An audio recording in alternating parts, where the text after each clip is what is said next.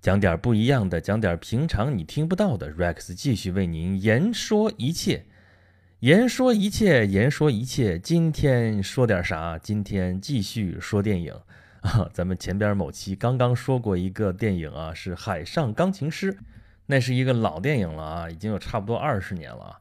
那么这次呢，咱们讲一个新电影啊，新到什么程度呢？现在正在线上啊，就是你现在如果去电影院的话，还能看到这个电影。啊，这是今年的新片啊，叫什么名字呢？叫你的名字句号，一定要强调有这个句号啊，这标题里边带句号的是很少见很少见的啊。这从编辑的角度来看啊，从规范的角度来看，标题里边是不允许带句号的啊，可以带感叹号，可以带问号这种表达强烈情感的这种标点符号。啊，但如果有一个陈述的最后一个句号的话，标题里边是不允许出现的。但是这个标题里边要特意 强调，就有这么一个诡异的句号在这里面。啊，从这个句号你就能看出来，这个片子其实还挺文艺的啊，而确实也是一个挺文艺、挺小清新的片子啊。这是一个日本的动画片儿，啊，日本的动画电影。能想得起来谁？宫崎骏是吧？不过这片子可不是宫崎骏老爷爷的啊！宫崎骏老爷爷已经七十五岁了，前段时间还在看，他说他又又又又又又要复出了，他已经复出过不止一回了，啊，他终于还是想明白说，啊，与其坐在家里等死，还不如让生命燃烧啊！所以我们期待他的后面的片子。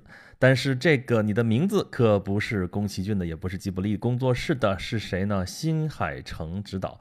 我不想去讲他背景啊，什么这些人啊，怎么的，咱就光说这个片子本身来说的话，他讲了些什么东西？因为你最后最后你在电影院看到的还是这个片子本身。那么就说这个片子是讲了什么呢？哦，对了，在正式讲之前，得先插播一个警报啊，警报警报，后面有。严重剧透啊！因为如果我不剧透的话，这个事儿我是说不明白的。所以如果大家很在意，说我还没有看过这个片子啊，你要剧透的话，我就没法看了。要这样的话，你就可以先把节目暂停一下啊，抽个时间先去把这电影瞧一瞧啊。如果说不在意的话，没事儿，反正我还没看，你剧透吧，我也不见得想去看，说不定你讲一讲，我还想去看了呢。那那就听听呗。好，剧透开始啊！这个故事是发生在两个年轻人之间的故事啊，一个年轻的男孩，一个年轻的女孩。要说这故事有多俗套啊！不过这个这个男孩呢是在东京的一个男孩子，一个女孩呢是在乡下的一个女孩子啊。他们两个人之间发生了一件非常奇妙的事情，就是他们的灵魂穿越了，他们的身体对调了，也就是说。啊，我头一天还是生活在乡下啊，然后我有一个当镇长的爹啊，他就只关心自己要不要连任镇长。啊，然后呢，我有一个家传的神社啊，这神神秘秘的一些事情啊，我要啊参加什么大祭啊，什么什么这些事情啊，履行这个家族传人的这么一个使命。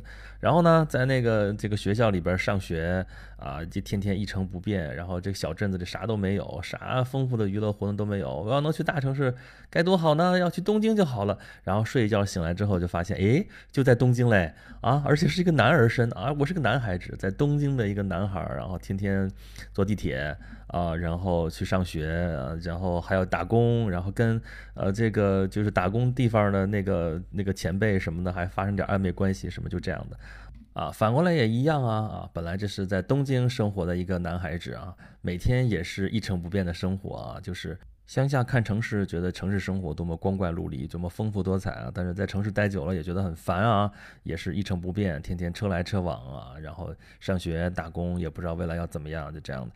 然后哎，突然一觉醒来，发现啊，我这是在乡下，而且我变成了女孩儿啊，要自己还摸一摸胸，看证实一下自己实现的这会儿是女儿身啊，然后再投入自己完全不熟悉的小镇生活当中啊，这两个人就在一个月的时间之内穿过来穿过去啊，一会儿你是我，一会儿我是你啊，你中有我，我中有你，这两个人之间也是暗生情愫啊，就这么一个月的时间啊，结果后来有一天，呃，男孩发现啊，他们俩的冥婚不再交换了啊。于是他不放心那个女孩啊，就到乡下去找这个女孩，啊，结果费尽千辛万苦，终于找到了之后，才发现女孩所生活的那个小镇，在三年前的一场灾难当中就被摧毁了。啊，三年前啊，有一颗彗星是飞临地球啊，是一千二百年才会飞临一次。啊，这颗彗星啊经过地球的时候非常的壮观啊，有一段时间在地球上都能看到它啊，但是谁也没想到它某一天晚上它有一块碎片分裂下来啊，正好就掉在了这个小镇这个地位置上，然后造成了灾难，当时死了有五百多个人。那个女孩就在其中，也就是说，啊，跟他交换身体的这个女孩在三年前就已经死了。也就是说，他们这个灵魂的穿越不止穿越了空间，还穿越了时间。啊，得知真相的男孩不甘心啊，不甘心这女孩就这么死了啊，啊，就想穿越过去救这个女孩。啊，他终于找到了一种方法啊，至于具体是什么方法，肯定是某种神秘主义的手段了啊，具体咱就不在这儿说了。啊，他穿越回去之后，终于是跟这女孩见了一面，在黄昏啊，这个黄昏在日语当中是有特别的寓意的啊，这是文字游戏，咱就具体不说了。那么他跟他见了一面之后啊，算是最后，呃，把这女孩给救下来了啊。当然，在这个影片当中交代的不是很清楚啊，这女孩到底有没有获救，我们也，呃，从那个当时的情景是看不太出来的。那么这件事情过后，又过了若干年啊。这个男孩已经记不清楚有这么一件事儿，也记不清楚有这么一个人，当然更记不清楚这个人的名字啊。这就是片名《你的名字》这个标题的由来啊。他就只记得有这么一件事儿啊。若干年前，当他年轻的时候，还在上高中的时候，发生过一件刻骨铭心的事儿，有过这么一个刻骨铭心的人，但是他这个事件已经想不起来了，连这个人。叫什么名字，他也想不起来了，只是记得自己好像在追寻某一个人，或者某一个事情，或者某一个地点。而在影片的结尾，当这两个青年男女啊，这时候应该是青年了啊。如果说前面故事发生的时候还是高中还是少年的话，那么在东京，在这两个青年男女就要擦肩而过的时候，这个男生终于是鼓起勇气说：“姑娘，我们是不是在什么地方见过？”影片到这里就戛然而止了。最好玩的是，这个剧场的工作人员在散场的时候，不停的在说片尾没有彩蛋啊，片尾没有彩蛋，就是为了让大家赶紧走，赶紧不要在这待着了，啊，也就是说，这个片子到这儿确实就结束了。从这个影片的这个叙事啊，这个顺序来看的话，这个片子到这个地方确实就结束了。而两个人就是又相遇了之后会发生什么样的事情，大家也只好去脑补了。啊，如果正常来看这个片子的话，确实啊，这整个片子的主体就在讲这两个人之间如何灵魂穿越，这中间发生的故事，而且还有这个男生为了这个女生啊，为了要救活她，这中间所做出来的种种努力啊。片子看了之后也很感人。啊，当然了，这种事情看的。也挺俗套，因为这样的故事，呃，什么灵魂交换啊，什么样的事情，最近这大家看的也已经多了哈，所以也并不算新鲜啊，但是确实有点小清新的意思啊，这也是照顾到一些流行元素啊，因为如果是这样的桥段的话啊，很多年轻的观众可能会喜欢啊，这个片子也拍的非常的细腻啊，这也符合这个日本动漫电影的这一贯的这个特点和这个传统。啊，很多细节都照顾得很好啊，比如说啊，有人就指出来说。啊，你看这个男生和女生这个灵魂交换的时候，这什么时候？因为你在那个动画片嘛，你看上去都是一个形象，那怎么判断他这会儿那个内心是男子还是女子呢？啊，比如说那个女孩，她头发扎得好的漂漂亮亮的，往上一那盘头盘的特别好的时候，那她就这时候就很正常，是个女孩子啊。如果就扎了个马尾辫儿，因为她不怎么会系那个头绳啊，所以这个时候她就是个汉子 啊。那个女孩呃，每次附身到这个男孩的身体里边的时候，她都会从床上滚下来，为什么呢？因为女孩。他是睡榻榻米的，他本来就睡在地上，所以他在男生这边的时候醒过来的时候，一定会滚到地上来。每一次你看到他滚到地上来，就知道哦，这这个女孩又上身了。还有男生每次穿越到女生这个身体的时候啊，每天早上起来的时候都会做一个习惯性的动作，就是要摸一摸胸，因为这玩意儿没有嘛，这个好奇，而且要确认一下自己这会儿到底是男的还是女的啊。这个所以说在电影这个里边啊，说一开始看到这个镜头的时候，他是没有穿内衣的。然后到后面的时候，他是穿了内衣的，好吧？这些细节，有人确实能看得出来啊。你过后一想，说好吧，好像是这么回事儿啊。但是你不得不为这些人的观察力折服啊。如果是确实这样，我们验证一下的话，那确实这个导演在一些细节上处理上面确实还是很细腻的。呃，但是呢，也不可否认，如果你单从故事来讲的话，有些漏洞是没法填补的。比如说，呃，就有人吐槽说。这个男孩和这个女孩实际生活的时代相差三年，那么两个人穿越了那么多次，就没有发现这个时间不对吗？啊，比如说这两个人就没发现你那个手机这个型号就不一样吗？啊，这个男孩穿越到女女孩这个时代，你不会看见手机觉得很老古董吗？那么女孩穿越到男孩那儿去，那最先进的手机，他在那个时代之前根本见都没见过。好吧，就算他们对这些三 C 产品不敏感的话，那日历总能看得出来吧？啊，这个细节在影片上倒是处理得很清楚啊，几月几号，几月几号，几月几号。但三年前的几月几号和三年后的几月几号，那个礼拜几可是不一样的。啊，难道你就没有意识到说礼拜几该？你那都在上学嘛，课程表上的课都不一样啊，就没有意识到这个周几这个中间的差别吗？啊，彗星的碎片掉落地球的之前一天啊，这女孩曾经到东京去找过这个男孩，一开始茫无头绪，但是最后终于还是在通勤的这个轨道呃列车上面，还是见到了这个男孩。当然了，这是三年前的男孩啊，他这时候并不认识这个女孩啊，怎么怎么样，怎么怎么样，可是。东京那么大，住着几千万人，他是怎么从这茫茫人海当中把这个人给找到的呢？而且不偏不差，就是在这个列车上面能够能够遇得到。而临走的时候，他们俩还能说句话，说你叫什么名字，我叫什么，然后还给了他一根头绳。这是怎么发生的呢？这你要真细究的话，这完全不合理哈。那不合理的地方其实还有很多啊。你要真的深扒的话，有很多地方都说不清楚。而最最最最重要的、最最最最要命的一点是，如果这个人对你真的那么那么那么那么的重要的话，你怎么会记不住他的名字呢？而且当时你看片子当中是，他跟你说我要记住你，我要记住你，你叫什么？你叫你叫龙，你叫三叶，你叫三叶，你叫什么来着？马上就忘了。然后。如果真的是一个故事真正发生过的事情的话，就算是在这一个虚幻的背景之下，就算是在这种设定之下，他应该给一个合理的解释吧？那为什么那么容易就把这个人给忘掉呢？啊，当然，很多朋友会说，这就算有这些漏洞，但这故事还是很唯美，还是很很感人，还是那个能让大家这个催人泪下，所以这还是一个好故事，而且那个片子拍的非常好，非常漂亮也，啊，这个用现在的话说说这片子。呃，每一个截屏都是一个可以拿来做墙纸的，可以做壁纸的，那这就已经够了。所以说，还是一个非常完美的一个片子。你要这么说的话，好吧，也算是一种解释。但是我下面就要说 Rex 的角度了啊，看看 Rex 看到的东西跟你看到的东西一样不一样。我要说他的话，从哪地方入手呢？比如说，我觉得这个片子最最核心的场景，或者说最最真实的场景。实际上就是在影片末尾，两个人在东京的某一个僻静的角落里，在一个小路上，啊，即将擦肩而过的时候，男孩叫住女孩说：“我是不是在什么地方见过你？”大家不觉得这个场景非常的老套吗？啊，就现在搭讪大家也不这么用了吧？啊，就是男孩见了女孩说：“哎呦，姑娘，我好像在什么地方见过你。”这姑娘就会想说：“啊，你什么意思？你是不是想勾搭我？”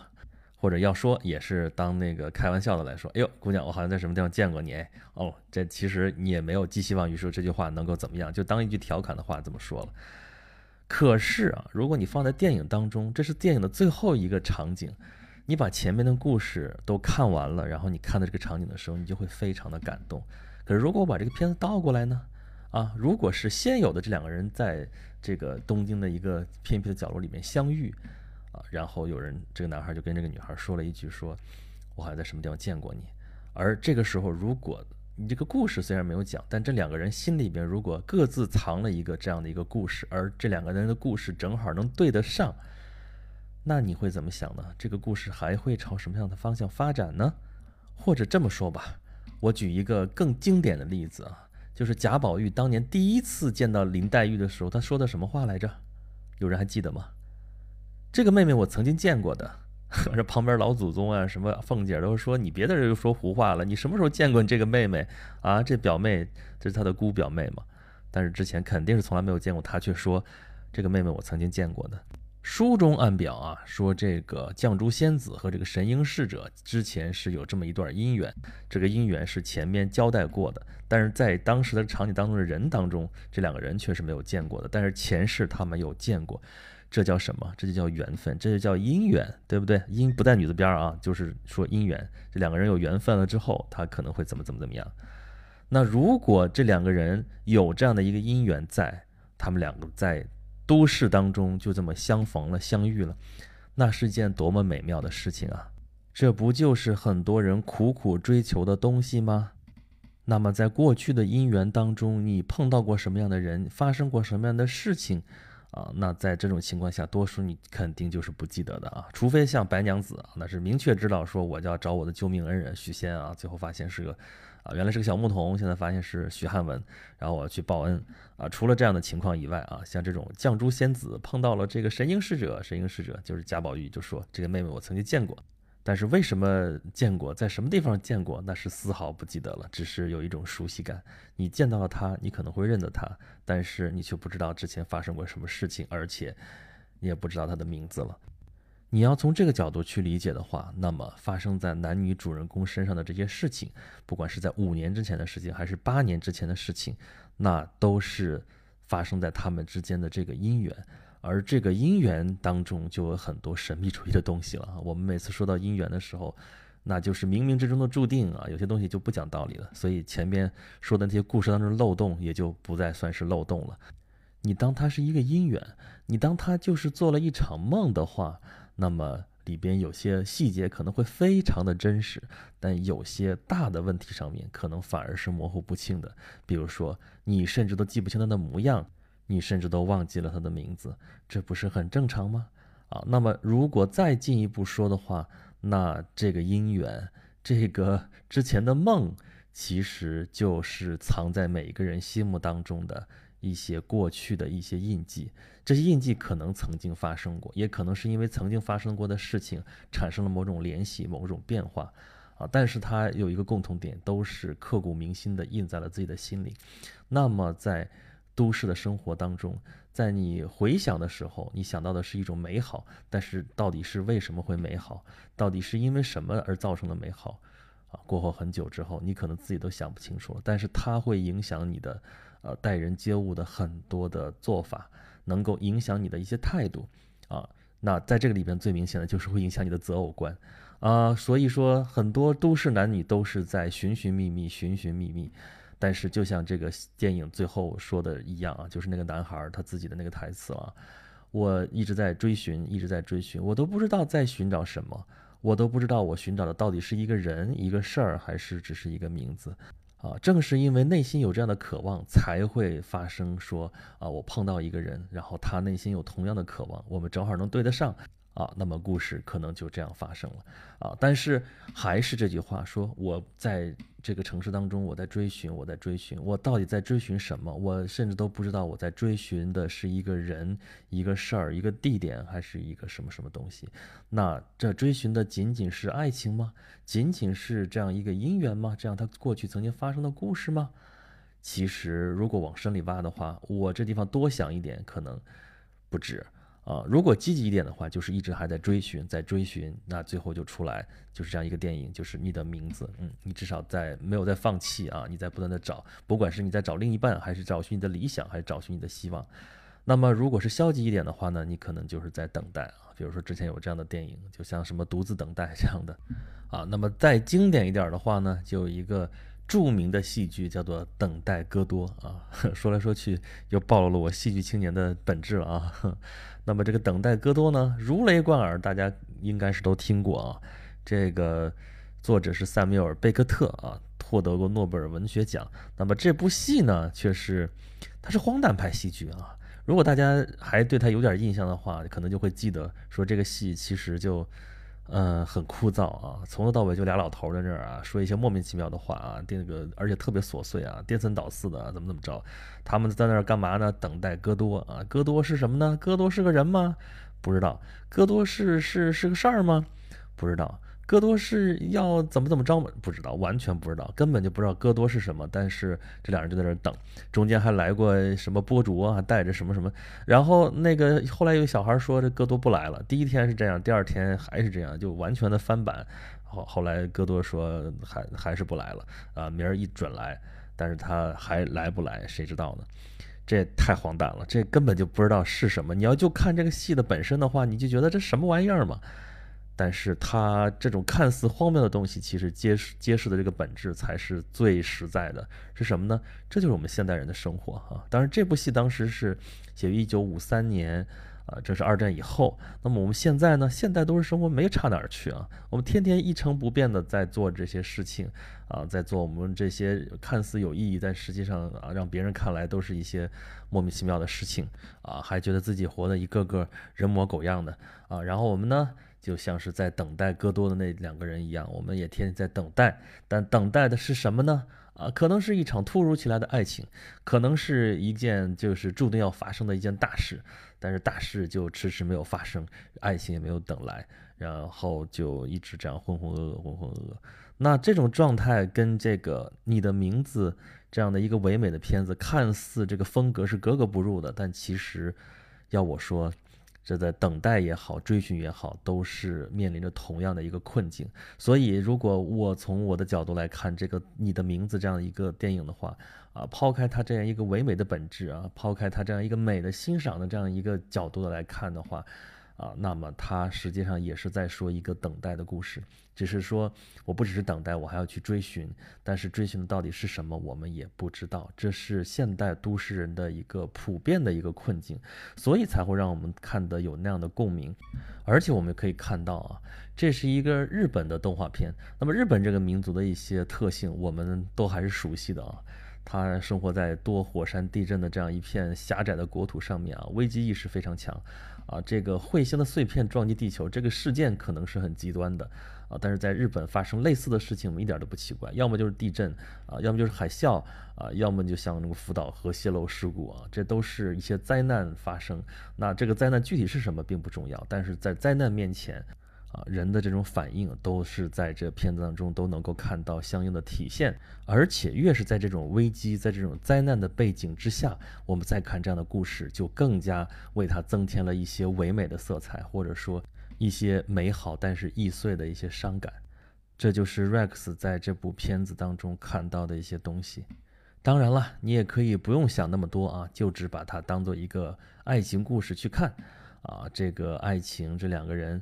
之间是那么的简单，那么的单纯啊，又带有某种神秘主义的色彩啊，而且这个穿来穿去也挺好玩的，那么也没什么不好啊。这个电影也是非常优秀的这样一个电影啊，只是说大家如果再多想一点的话，可能能够更多的品味出来一些这个电影当中的一些味道，好吧？有关于这部电影，你的名字啊，Rex 就分析到这儿。那么最后，Rex 要问您一个问题了：你在追寻还是等待什么呢？好吧，如果大家对这个节目有什么意见或者建议的话，欢迎关注我的微信公众号“轩辕十四工作室”，可以在里面吐槽啊。点击那个“轩辕十四工作室”里边下边的那个自定义菜单中间的莎士比亚啊，可以听到除了演讲录之外，Rex 在某平台上连载的一个收费节目啊，和莎士比亚的三百六十五天啊，莎翁和他的故事啊。呃，这个节目要收费，但是 Rex 每周两期雷打不动的要更新一百期，陪伴大家一年三百六十五天的时间。如果感兴趣的话，欢迎您去捧场！而且最近好像在打折促销哎，好像一直打到这个一月三号。好了，节目也做完了，广告也做完了，咱们下期再见吧。